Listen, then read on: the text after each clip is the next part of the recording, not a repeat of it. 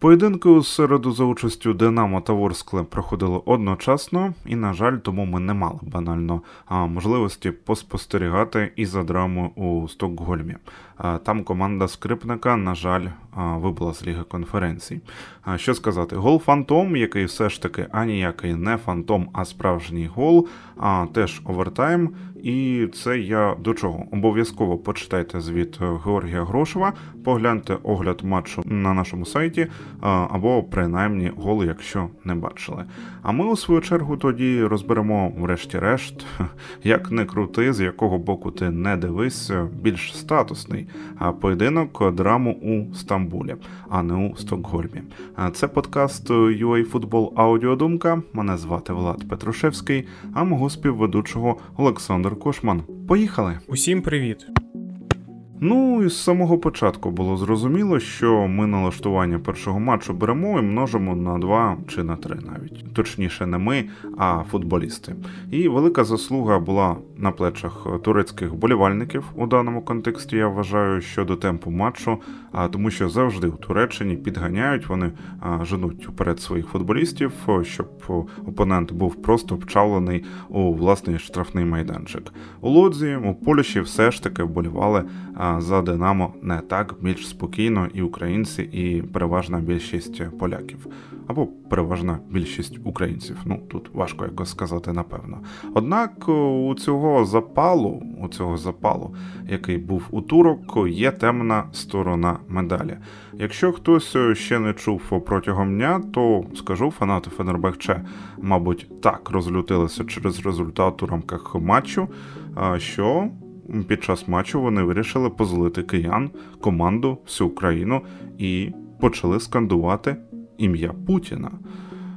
Вже після гри було багато чого. Там Луческо не прийшов на прес-конференцію і правильно, я гадаю, зробив.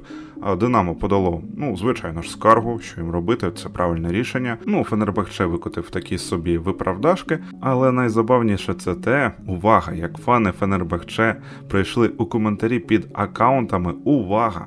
Динамо Москва та почали там лупити прапори Росії. Ой, ну це було дуже смішно, дуже кумедно. Тому я гадаю, що у цій всій історії все дуже і дуже просто. Фільм тупий і ще тупіший бачили. Він просто реінкарнувався у тупий в квадраті. Проте, проте, варто, я гадаю, все ж таки пам'ятати, що це нормально, завжди буде якийсь такий відсоток неадекватів, і ну не варто через те а так прямо сильно засмучуватися. Бо, от, наприклад, гарна новина, чому б і ні? Байкар взагалі завжди чомусь хотілося сказати байрак, а ні. Вони безкоштовно передали Байрактар Україні, який виробляють і на який збирали гроші поляки. Тож на Туреччині не треба ставити якийсь там умовний хрест, бубніти на неї там нескінченно і все таке. Неоднозначність вона була, є, буде. Нікуди ми від того не дінемося, як і від неадекватів. А щодо гри, Сашко підготував детальний звіт по матчу, а мені б хотілося, ну чисто так, по головним моментах е, пройти, відзначити щось та й все. А по-перше, Фенербахче повинен був забивати один-два голи у першому таймі та у цілому виходити переможцем з даної дуелі. Я думаю, що це очевидно. Але у футболі воно ну так ніколи не працює. Звичайно, переломним моментом було вилучення Юксека. В принципі, по ділу питань немає. Там Юксек підіймався у цій грі вище, він пресингував, до кінця йшов за своїм гравцем, не встиг повернутися і отримав. Отримав другу жовту картку. Але погодьтеся, що не зовсім зрозуміло була та грань, скажімо так, від Іраті, це арбітр зустрічі, коли він фіксує просто фол. А коли це не фол, а жовта картка. Ну і з таким самим успіхом, на мою думку, піти з поля міг хтось ну Динамо теж. Тобто арбітраж у цілому гарний, але я не скажу, що він м, до кінця однозначний. І по-третє, що скажу, ми обговорювали цей момент у минулому подкасті. Я скажу так: мабуть, Динамо не потрібні якісь там ідеї в атаці. Динамо просто потрібен простір. Дайте команді простір. Бо перша ж атака, коли з'явився простір вільний, коли у Фенербахче стало менше гравців, і кияни забили. Шок. шок, звичайно, для Фенербахче, бо уявіть, 135 хвилин одне те й саме. Ти ведеш гру у цій дуелі, рідні трибуни тут у другому матчі, і такий шок. Тим не менш, ну далі Динамо не змогло без нервів. Привіт, недостатньо досвідченим молодим Попову та Забарному передав Валенсія. Ем, Взагалі, ну не треба, звичайно ж, забувати, скільки Дену та Іллі років, і що у купи клубів з Європи у центрі захисту ну грають досвідчені футболісти, а не такі молодики. Тобто це респект, звичайно ж, і Луческу за те, що він їм довіряє, і респект, мабуть, селекції Динамо, бо немає когось більш досвідченого чи як. Ну, хоч трішки тягне на виправдання, але в будь-якому разі Валенсія у тому епізоді ну, зробив з наших хлопців повних, ну, підставте, що ви хочете. На жаль, але це так. Звичайно, фігура матчу це Бущан, одна з головних фігур, якщо не найголовніша.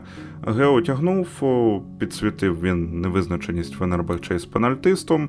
А в минулому сезоні турки, наскільки я пам'ятаю, наскільки я читав, а вони не розібралися, хто б'є. Ну там просто били пенальті дуже багато футболістів, і от Валенсія не реалізував Бущан, тобто був у цьому компоненті підготовлений. Однак Георгій Бущан і привіз 1-1 через помилку на виході, і ми спостерігали тому додаткові тайми по 15 хвилин. А Там ще дуже велике питання, куди біг Сидорчук ви обов'язково, якщо не бачили, все ж таки, ще раз скажу, передивіться момент. Він чомусь просто вирішив рухатися від суперника. Ну, чому б і ні? О, таке гарне рішення від капітана Динамо. Звичайно, що в лапках.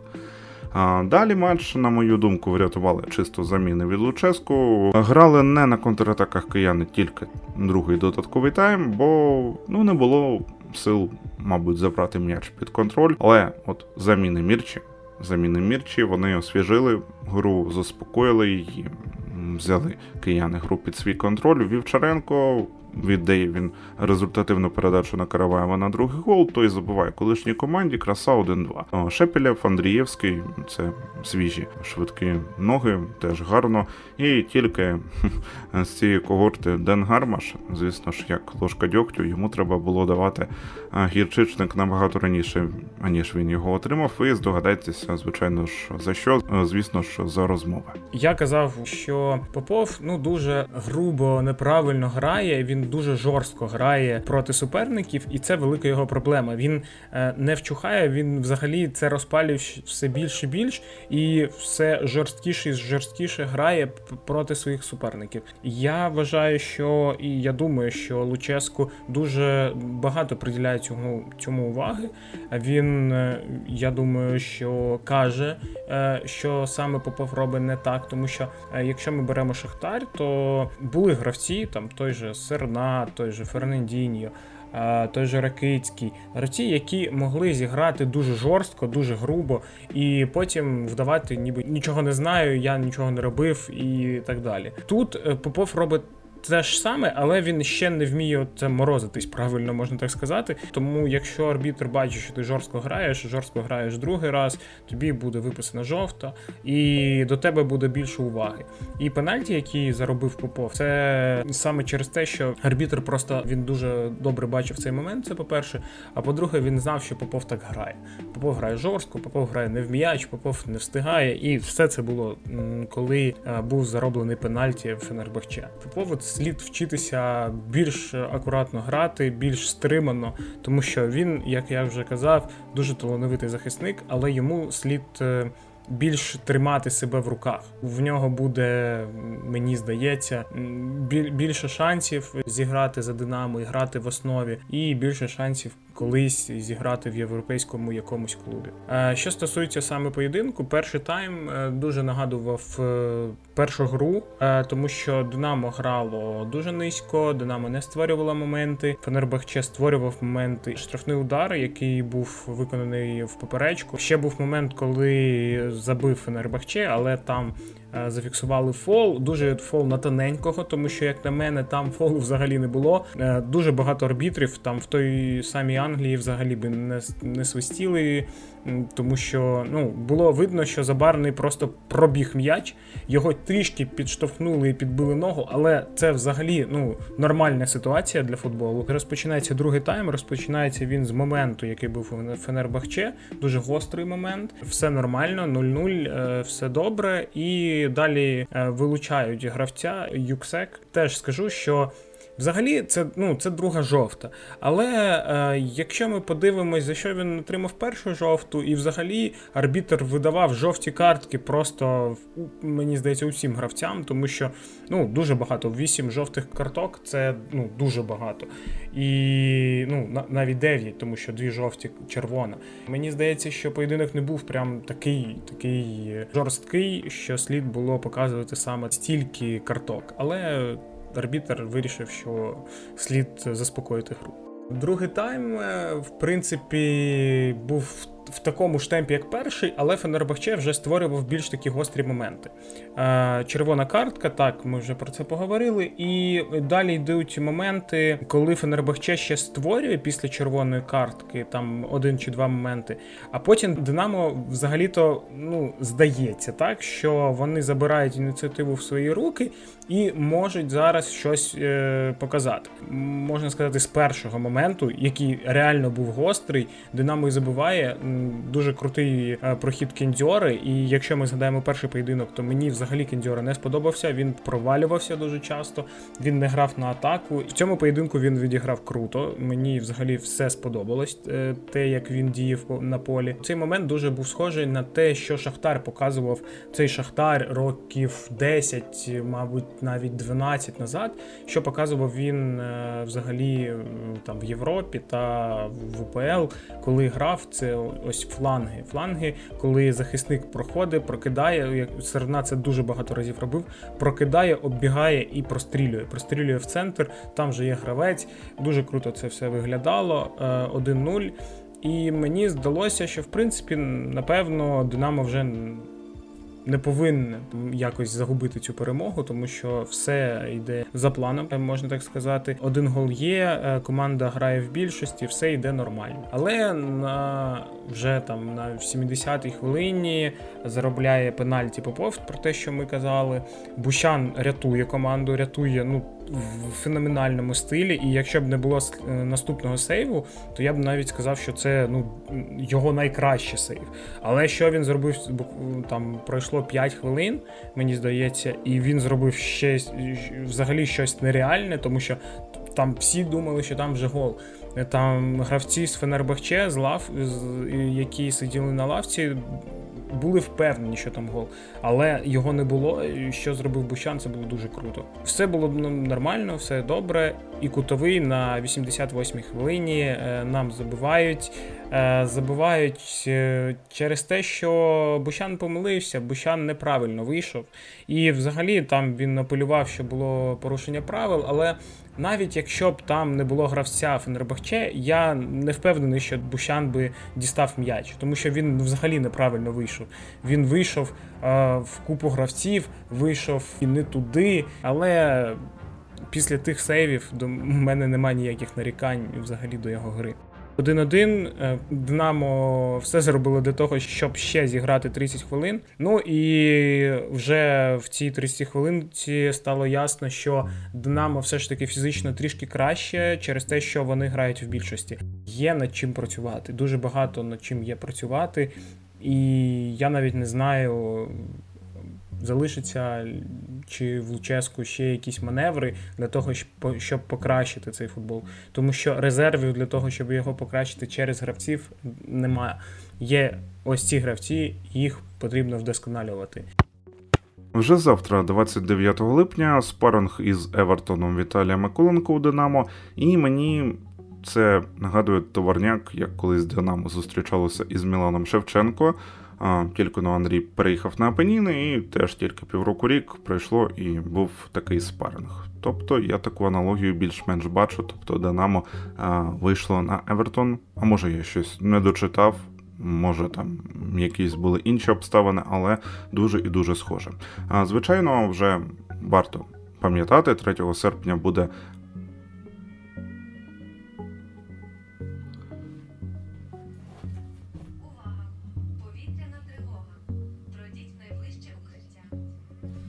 Ну, це називається сирена.